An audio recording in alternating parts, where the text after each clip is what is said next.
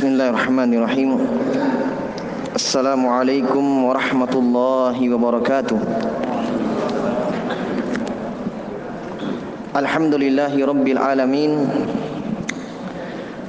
Wal akibatu lil muttaqin Wala udwana illa ala zalimin Ashhadu an la ilaha illallah wahdahu la sharika lah Waliyus salihin Waliyus salihin واشهد ان محمدا عبده ورسوله وخاتم النبيين صلى الله عليه وعلى اله واصحابه اجمعين اما بعد jemaah salat maghrib yang dimuliakan oleh Allah Subhanahu wa taala pada malam hari ini Allah Subhanahu wa taala kembali mempertemukan kita guna untuk kita tafaqquh fid din mempelajari agama Allah Subhanahu wa taala. Dan sebagaimana yang telah kita jelaskan pada pertemuan yang lalu di mana seorang hamba sepantasnya dan wajib baginya untuk mempelajari agama Allah Subhanahu wa taala dan yang paling penting baginya adalah mempelajari bagaimana mensucikan membersihkan akidahnya keyakinannya kepada Allah Subhanahu wa taala ya. dan ini tentunya sesuai dengan perintah Allah Subhanahu wa taala dan rasulnya karena Nabi sallallahu alaihi wasallam sebagaimana telah kita sebutkan bahwa beliau diutus oleh Allah Subhanahu wa taala di Mekkah beliau membersihkan keyakinan-keyakinan yang rusak dari orang-orang jahiliyah. Ini menunjukkan bahwa ini perkara yang sangat penting untuk dipelajari, untuk dikaji dan terus diulangi dan terus diulangi. Dan Nabi sallallahu alaihi wasallam mendidik sahabat di atas hal ini. Mendidik sahabat di atas hal ini. Ibnu Abbas mengatakan ketika beliau masih kecil, "Kunna nata'allamu an Rasulillah sallallahu alaihi wasallam anil iman qabla an nata'allam al-Quran. Perhatikan sahabat Ibnu Abbas mengatakan dulu kami kami belajar kepada Nabi sallallahu alaihi wasallam tentang iman, tentang tauhid, tentang bagaimana mengenal Allah Subhanahu wa taala, tentang takdir. Ini iman mencakup semua ini. Iman kepada kitab, iman kepada malaikat, iman kepada hari akhirat, iman kepada takdir. Ini yang kami pelajari kata Ibn Abbas sebelum kami mempelajari tafsir Al-Quran. Sama dengan ucapan sahabat yang mulia Jarir Al-Bajali radhiyallahu taala anhu. Beliau juga mengatakan begitu. Dulu kami belajar bersama Nabi sallallahu alaihi wasallam tentang iman sebelum kami mempelajari Al-Qur'an. Sebelum kami mempelajari Al-Qur'an. Maka ini sangat jelas menunjukkan bahwa seseorang ketika belajar ini yang paling pertama yang sangat penting dia pelajari tentang memurnikan tauhidnya kepada Allah Subhanahu wa taala. Maka pada malam hari ini kita akan coba menyebutkan dan membaca dan mengkaji pembahasan tentang bagaimana memurnikan tauhid kepada Allah Subhanahu wa taala. Bagaimana kita mengenal Allah Subhanahu wa taala. Kita mengenal Nabi sallallahu alaihi wasallam. Kita mengenal agama ini lebih dalam. Dan ini terangkum dalam satu pembahasan yang ditulis oleh seorang ulama besar yang hidup di zaman atau di tahun 1115 Hijriah. Ini lahir beliau penulisnya dan meninggal tahun 1206 Hijriah.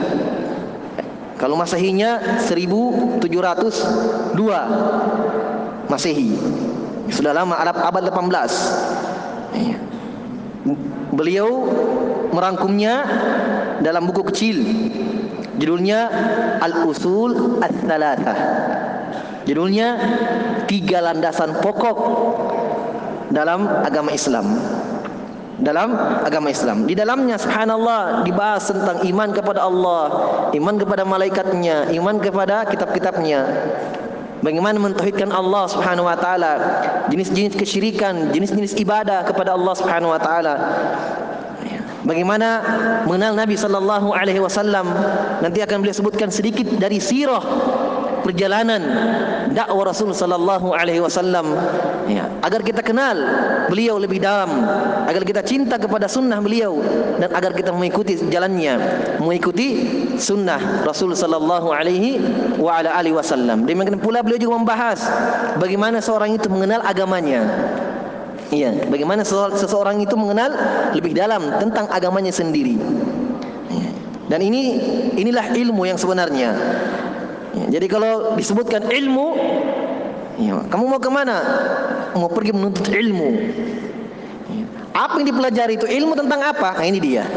Ilmu itu bagaimana kita mengenal Allah, mengenal Rasul Sallallahu Alaihi Wasallam dan mengikutinya dan mengenal agama itu dengan dalil-dalilnya. Itulah ilmu. Itulah ilmu. Oleh karena itu, di dalam Al-Qur'an di berbagai tempat dalam ayat Allah memuji ilmu memuji ilmu, menyebutkan pujian-pujian orang yang berilmu. Saya contohkan di dalam Al-Qur'an Allah berfirman, "Wa qul rabbi zidni ilman." Kata Allah wahai Muhammad, mintalah dalam doamu, ya Allah, tambahkanlah ilmu untuk saya. Perhatikan Allah sebut ilmu.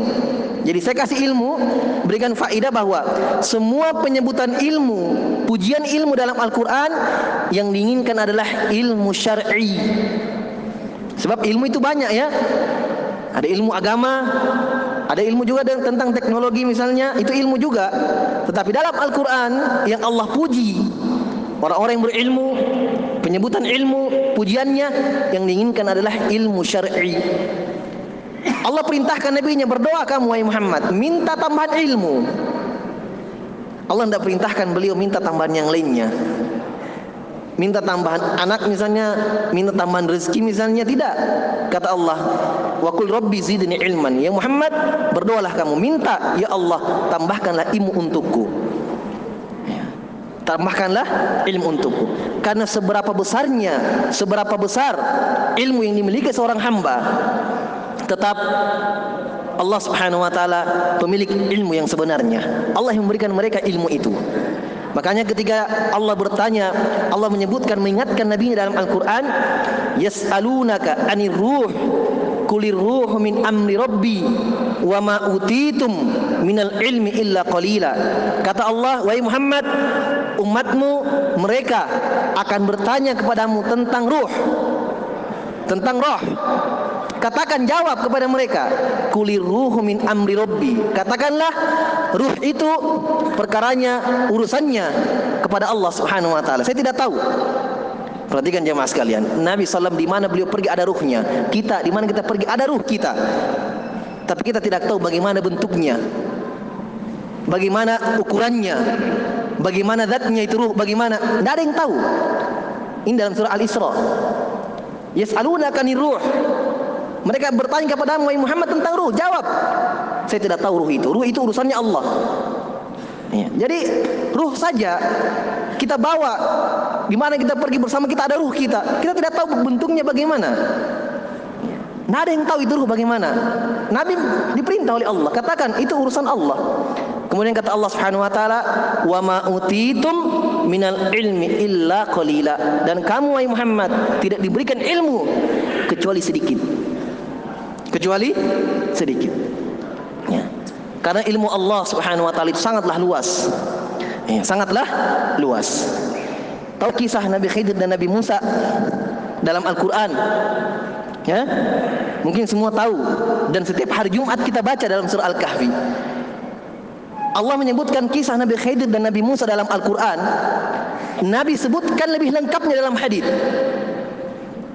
Ada yang tadi disebutkan oleh Allah dalam Al-Quran tentang kisah dua hamba Allah ini, Nabi Allah, Nabi Musa dan Nabi Khidir. Tapi Nabi kisahkan kepada para sahabatnya dalam Sahih Bukhari kisah lengkapnya. Nabi Musa berjalan mencari Nabi Khidir untuk belajar. Perhatikannya, Nabi Musa itu lebih afdol daripada Nabi Khidir. Nabi Musa Rasul, Nabi Khidir bukan Rasul, hanya Nabi saja. Tapi Nabi Musa alaihissalam diwahyukan oleh Allah bahwa ada orang yang mengetahui ilmu yang kamu tidak punya. Berjalanlah beliau mencari Nabi Khidir. Ketika ketemu, beliau naik perahu. Inilah perahu yang disebutkan dalam Al-Quran. Allah, Allah menyebutkan dalam Al-Quran, Nabi Khidir rusak perahu itu. Nabi Musa mengatakan, kenapa kamu rusak perahu itu? Ya, Nabi Khidir mengatakan di sana di depan ada perampok yang mengambil perahu yang bagus, yang rusak tidak dirampok. Dalam kisah dalam hadis disebutkan Nabi Khidir ketika naik di perahu itu bersama Nabi Musa alaihissalam bertiga dengan si pemilik kapal, si pemilik perahu.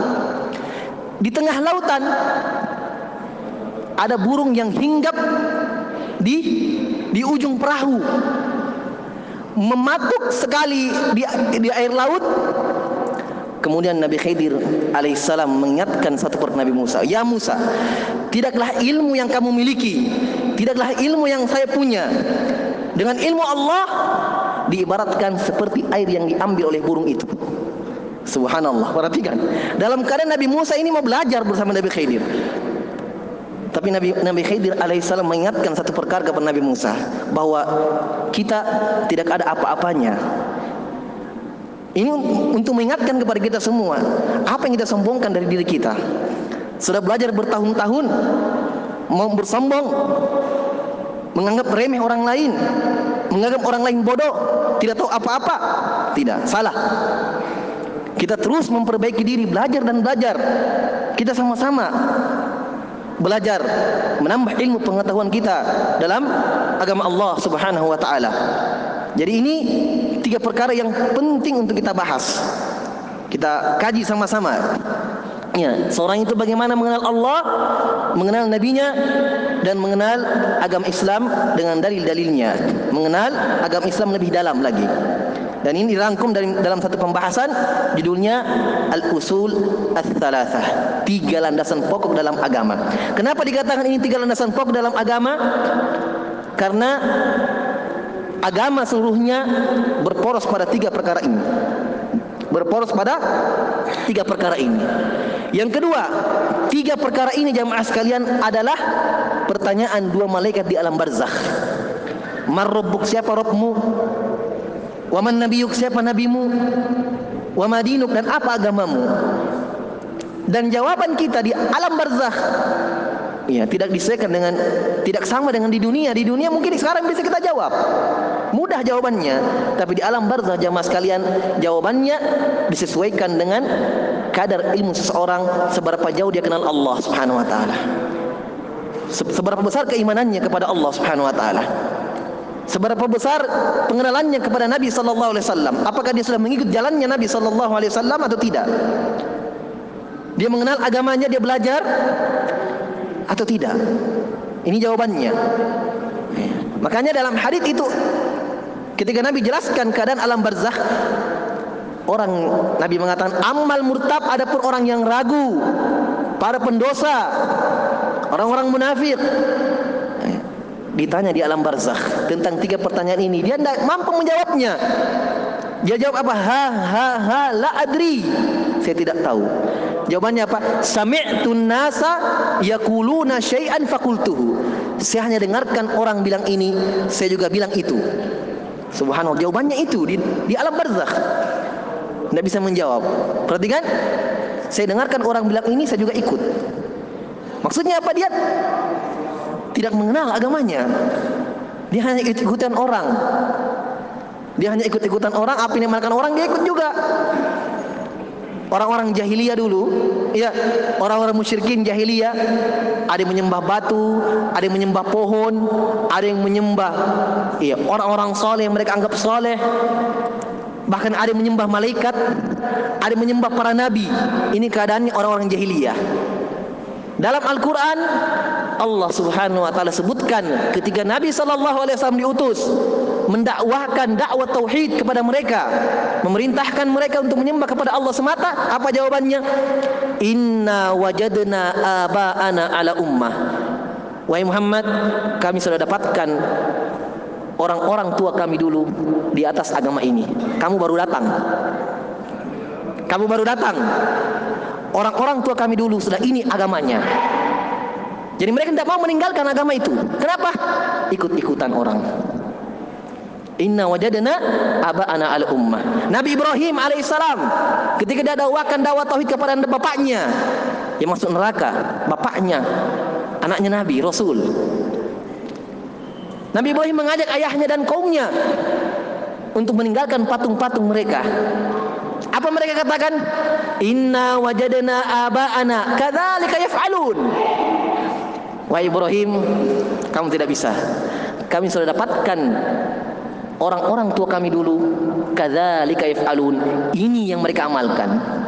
Patung-patung ini sembahan mereka. Kami juga ikut. Kami juga ikut. Ya. Oleh karena itu jamaah sekalian ya, kita membahas perkara ini. Ya, ini perkara yang sangat penting.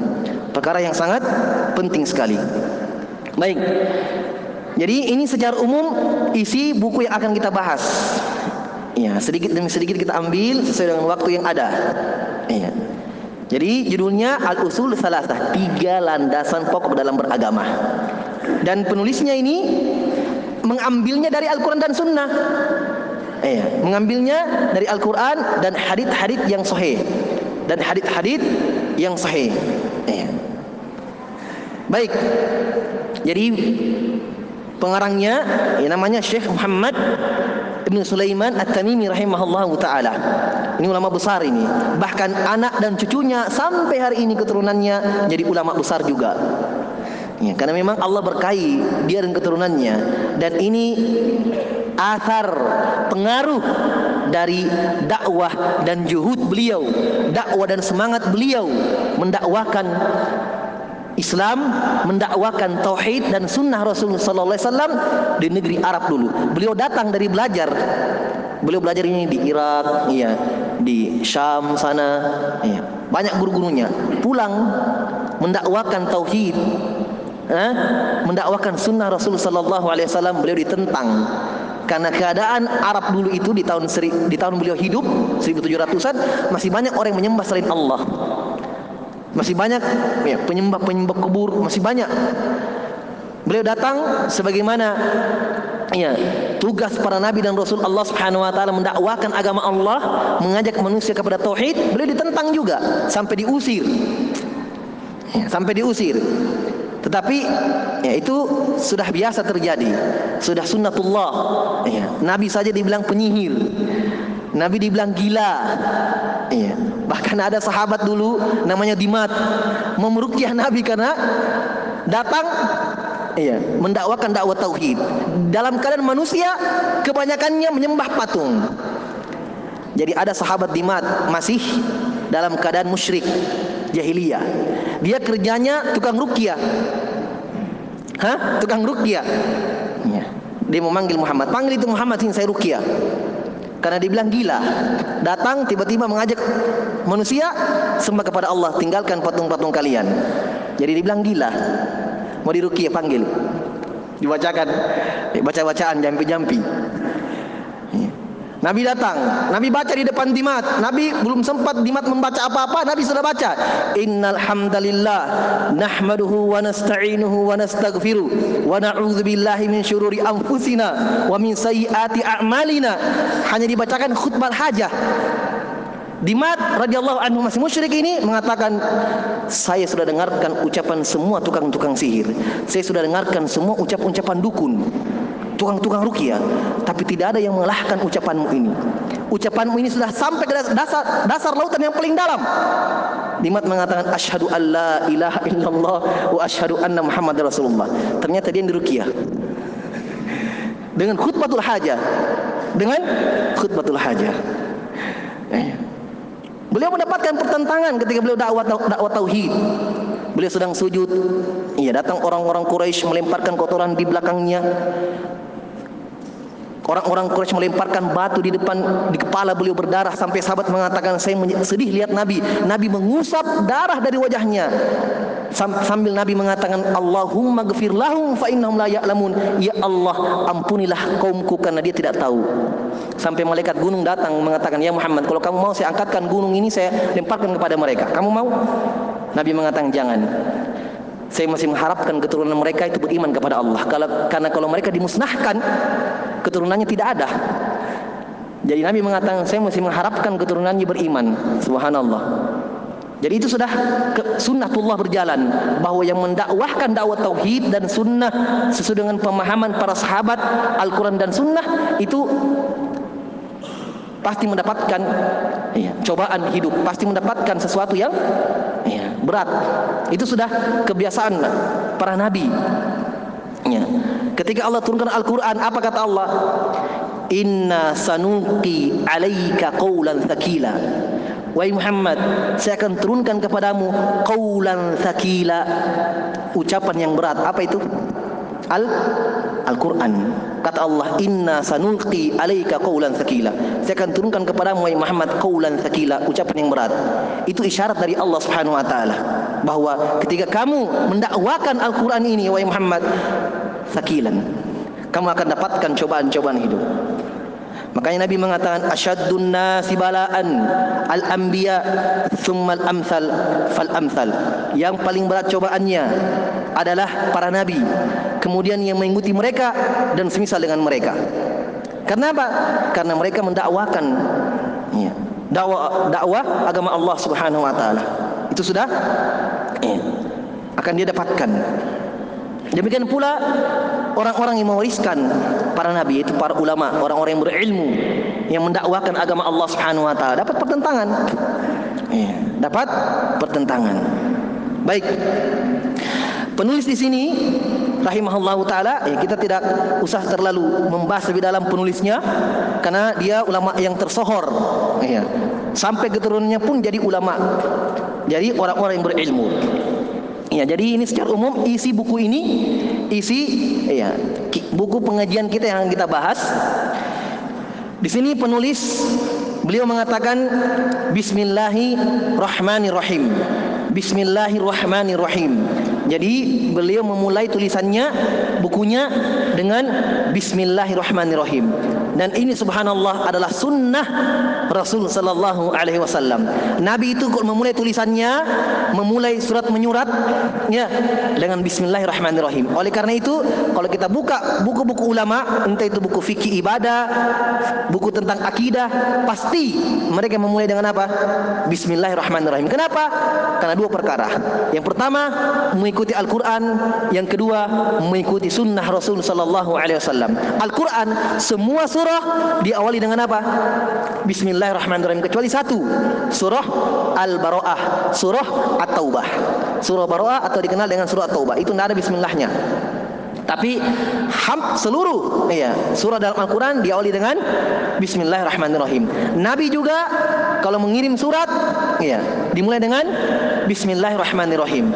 Dalam hadis yang sahih dalam Sahih Bukhari, beliau mendakwahkan Islam kepada Raja Romawi, Raja Herakl. Dalam hadis ditulis, iya, Bismillahirrahmanirrahim min Muhammad bin Abdullah. Bismillahirrahmanirrahim. Ini dari Muhammad ibn Abdullah. Aslim, masuklah kamu ke dalam Islam dan seterusnya. Ternyata beliau memulai dengan apa? Bismillahirrahmanirrahim. Perjanjian Hudaibiyah. Orang orang beriman dan orang-orang musyrik kafir Quraisy berdamai Nabi menulis perjanjian Hudaybiyah untuk tidak saling berperang. Ali bin Abi Thalib diperintah untuk menulis. Nabi katakan, "Uktub ya Ali, tulislah wahai Ali, bismillahirrahmanirrahim." Berarti ini memang sunnah. Bahkan sunnah para nabi sebelum Nabi kita Muhammad sallallahu alaihi wasallam. Nabi Sulaiman mengirim surat untuk siapa? Hah? Ratu Saba. Iya. Bilqis. Dijelaskan dalam surah An-Naml, "Innahu min Sulaiman wa innahu bismillahirrahmanirrahim." Dalam surah An-Naml. Ini dari Sulaiman dan isinya apa? Bismillahirrahmanirrahim. Masya Allah. Ya, Bismillahirrahmanirrahim. Ya, makanya kalau kita juga menulis surat misalnya diawali dengan Bismillahirrahmanirrahim. Jelas ya? Adapun kalau ada yang tanya, kalau SMS bagaimana? SMS apakah bismillah atau assalamualaikum?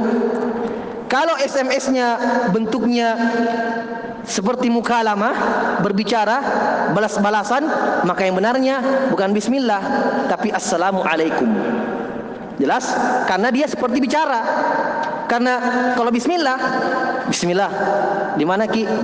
Bismillah di sini ja Nanti bismillah.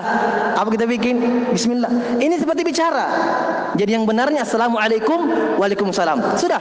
SMS-an. Tapi kalau tulisannya berbentuk faidah ilmu agama misalnya, iya. Jadi seperti pesan-pesan uh, ada ilmu di dalamnya, pesan-pesan agama. Nah itu bismillahirrahmanirrahim. Baru dikirim. Kalau itu iya. Tapi kalau SMS-nya bentuknya percakapan, maka yang benarnya assalamu alaikum. Karena itu dianggap apa? Dianggap mukalamah, berbicara. Ya, seperti kalau kita berbicara berarti assalamualaikum, ketemu assalamualaikum. Ya, tapi kalau menulis yang seperti surat, maka itu diawali dengan bismillahirrahmanirrahim. Ya. Baik. Dan bismillahirrahmanirrahim ini seluruh surah Al-Qur'an diawali dengan bismillahirrahmanirrahim. Eh, makanya ulama menyebutkan bahwa disepakati ini, disepakati dari zaman sahabat sampai sekarang bahwa Bismillahirrahmanirrahim ini bagian dari Al-Quran. Dan mereka juga sepakat bahwa Bismillahirrahmanirrahim ini adalah bagian dalam surah An-Naml. Iya, jelas ya? Kalau kita buka surah An-Naml di dalamnya ada Bismillahirrahmanirrahim ditulis. Iya.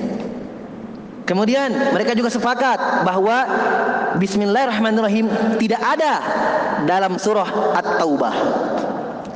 Setelah surah Al-Anfal ya langsung At-Taubah. Tidak ada Bismillah di situ. Eh, ini sepakat penulisannya. Nah, yang mereka perselisihkan, yang mereka perselisihkan ini ulama, eh, yaitu apakah Bismillah termasuk dalam surah-surah itu ataukah dia hanya ayat tersendiri yang Allah datangkan untuk memisah antara surah yang satu dengan surah yang lainnya. Ini ada dua pendapat. Ada yang mengatakan Bismillahirrahmanirrahim itu adalah bagian dalam surah tersebut.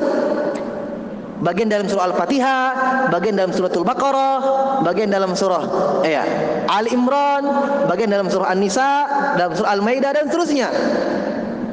Sebagian mengatakan oh tidak. Bismillahirrahmanirrahim itu adalah dia hanya ayat tersendiri yang didatangkan dalam Al-Quran memisah antara surah yang satu dengan surah yang lainnya. Itu Bismillahirrahmanirrahim. Tapi dia bukan bagian dari surah itu. Difahami? Dan ini yang benar.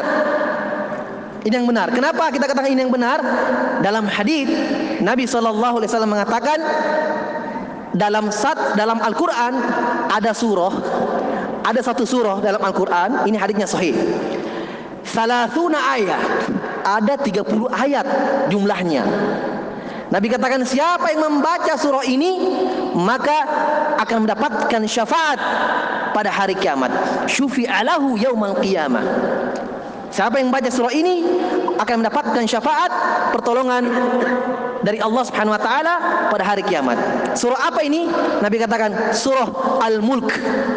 Surah Al-Mulk awal juz 29. Tabarakalladzi biyadihil mulku wa huwa ala kulli syai'in qadir. Kalau kita buka surah Al-Mulk, isinya berapa? Pas 30 ayat dari Tabarakalladzi biyadihil mulk. Berarti pas 30. Ulama mengatakan kalau bismillahirrahmanirrahim ini bagian dari surah Al-Mulk, maka Nabi mengatakan berapa? 30 sah? 31. Padahal kalau dibuka surah ini pas 30 sebagaimana yang Nabi bilang. Berarti tidak termasuk dari surah itu. Hanya dia ayat tersendiri. Didatangkan untuk memisah antara surah yang satu dengan surah yang lainnya. Tetapi dalam salat dia dibaca. Ya, ketika baca surat Al-Fatihah dibaca Bismillahirrahmanirrahim. Dibaca, bukan tidak dibaca, dibaca. Eh, Jelas ya? Demikian pula kalau membaca surah yang lainnya setelah suratul Fatihah, baca bismillahirrahmanirrahim. Kalau kita baca dari awal surah. Misalnya mau baca eh, surah An-Nas, surah Al-Kafirun, dibaca bismillahirrahmanirrahim. Nah, kalau mau dalam sholat dan dibaca surah bukan dari awal, misalnya diambil Al-Baqarah dari tengah, ya, misalnya langsung ya wa idza sala kibadi anni fa inni qarib dan seterusnya, ya, tidak ucap bismillah. Karena memang tidak ada bismillah di situ di awalnya. Sama juga kalau kita baca Quran, ya di bulan puasa kah atau di luar bulan Ramadan baca Quran. Jadi kalau baca di awal surah, baca bismillah. Tapi kalau dari pertengahan saja hanya baca ta'awudz karena Allah perintahkan wa idza qara'tal qur'ana fasta'id billahi minasyaitonir rajim. Kalau kalian baca Quran kata Allah, berta'awudlah, baca a'udzu billahi minasyaitonir rajim. Jelas ya? Nah, kalau kita baca dari awal misalnya Al-Baqarah Alif Lam Mim Dzalikal Kitabu la raiba fihi hudal muttaqin. Ah, ini baca bismillah. Kenapa? Karena di atasnya ada. Iya. Nah, tapi kalau kita baca mau mulai mengaji, baca dari tengah. Iya. Baca dari tengah misalnya jadi dari saya kulus sufaha dari juz, juz 2. Nah, ini tidak bismillah lagi. Ta'awuz saja langsung baca ayatnya. Ya, ini adab-adab ketika membaca Al-Qur'an. Ya, dan dalam sholat dibaca sama ya dalam sholat juga dibaca ketika membaca awal suratul fatihah atau awal surah pendek Ya, ini beberapa hukum yang berkaitan tentang Bismillahirrahmanirrahim dan Bismillahirrahmanirrahim ini luar biasa. Ya, luar biasa jamaah sekalian. Karena Bismillah ini, ha, kadang sesuatu itu berpengaruh sekali, hukumnya berubah. Karena ini, saya contohkan sembelihan Hah? Sembelihan. Kata Allah, "Wala ta'kulu mimma lam yuzkarismullahi alaihi." Jangan kalian makan sembelihan hewan yang tidak disebut nama Allah padanya. Haram, bangkai. Subhanallah, karena tidak menyebut nama Allah Subhanahu wa taala. Karena tidak menyebut nama Allah Subhanahu wa taala. Iya, ini penting. Makanya makan Nabi didik kita. Nabi mengajar kita sebelum makan bismillah. Jelas ya?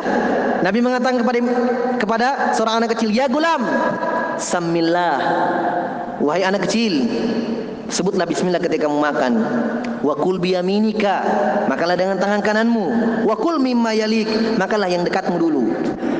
Tapi Nabi mengatakan, ucapkanlah bismillah. Ya, ucapkanlah bismillah.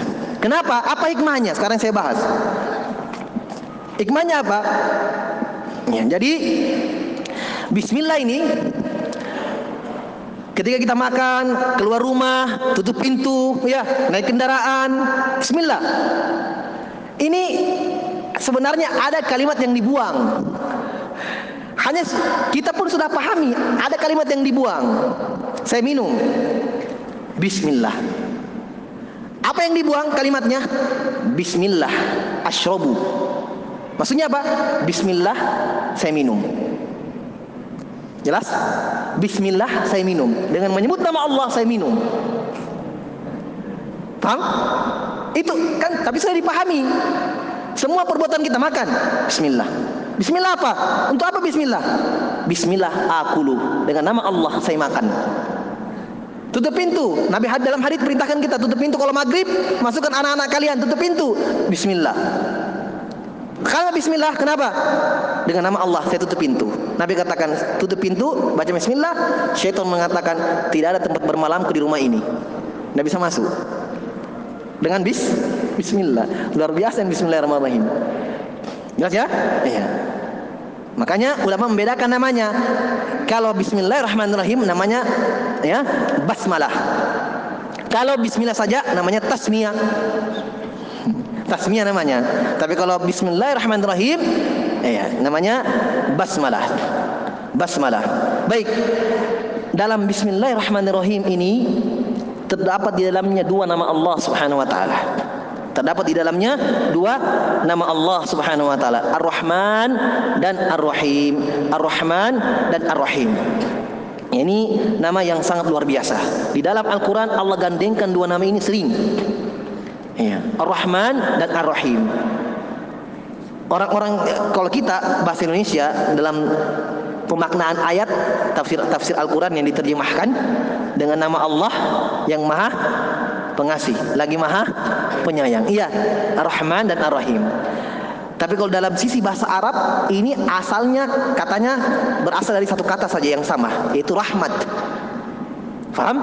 Rahmat. Ini nama Allah Ar-Rahman dan Ar-Rahim. Ya, nama Allah Subhanahu wa taala.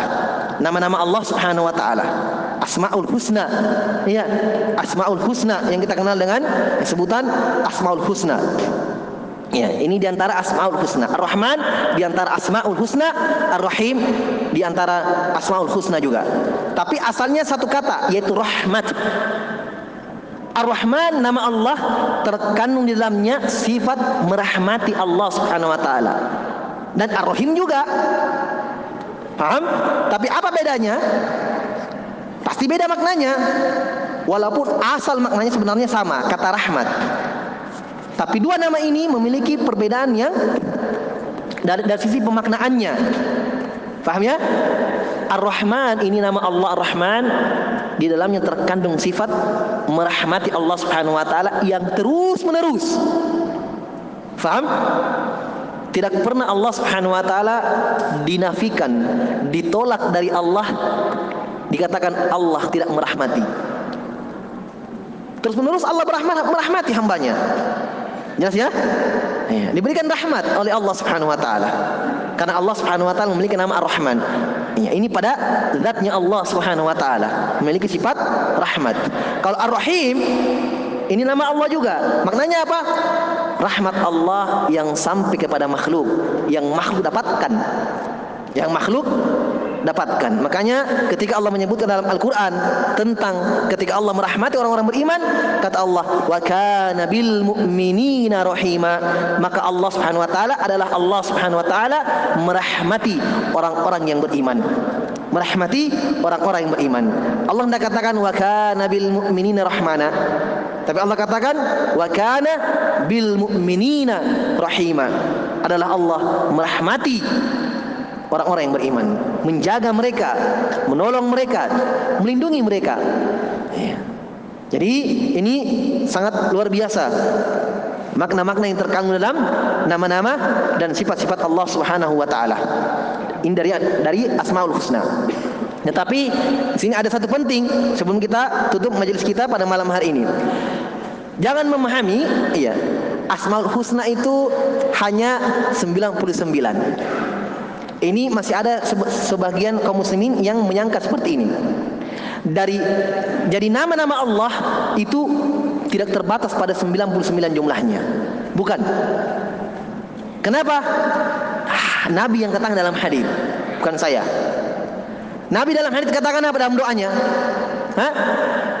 La uhsi sana'an 'alaika anta kama asnaita ala nafsik. Ya Allah, saya tidak bisa batasi pujian terhadapmu sebagaimana yang engkau pujikan dirimu dengannya. Nabi tidak bisa batasi pujian itu. Dan di antara pujian-pujian Allah adalah nama-namanya yang indah. Berarti ada nama-nama Allah yang Allah tidak sebutkan kepada kita. Lebih lebih jelas lagi dalam doa yang Nabi yang lainnya. Nabi katakan, As'aluka bikulli ismin huwalak anta as'aluka bikullis min huwalak saya meminta kepadamu ya Allah dengan nama-namamu yang semua untukmu. Kemudian di akhir hadis kata, kata Allah kata Nabi sallallahu alaihi wasallam kama fil ilmil ghaibi indak.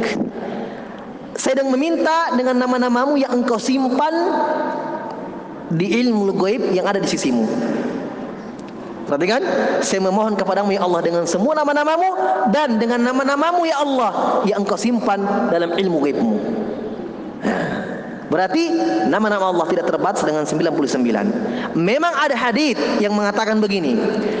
Lillahi tis'un wa tis'ina. Allah memiliki 99 nama. Man ahsaha dakhalal jannah. Siapa yang menghitung 99 ini akan masuk ke dalam surga. Ini hadisnya benar. Tetapi tidak ada pemahaman di dalamnya bahwa nama Allah hanya segitu.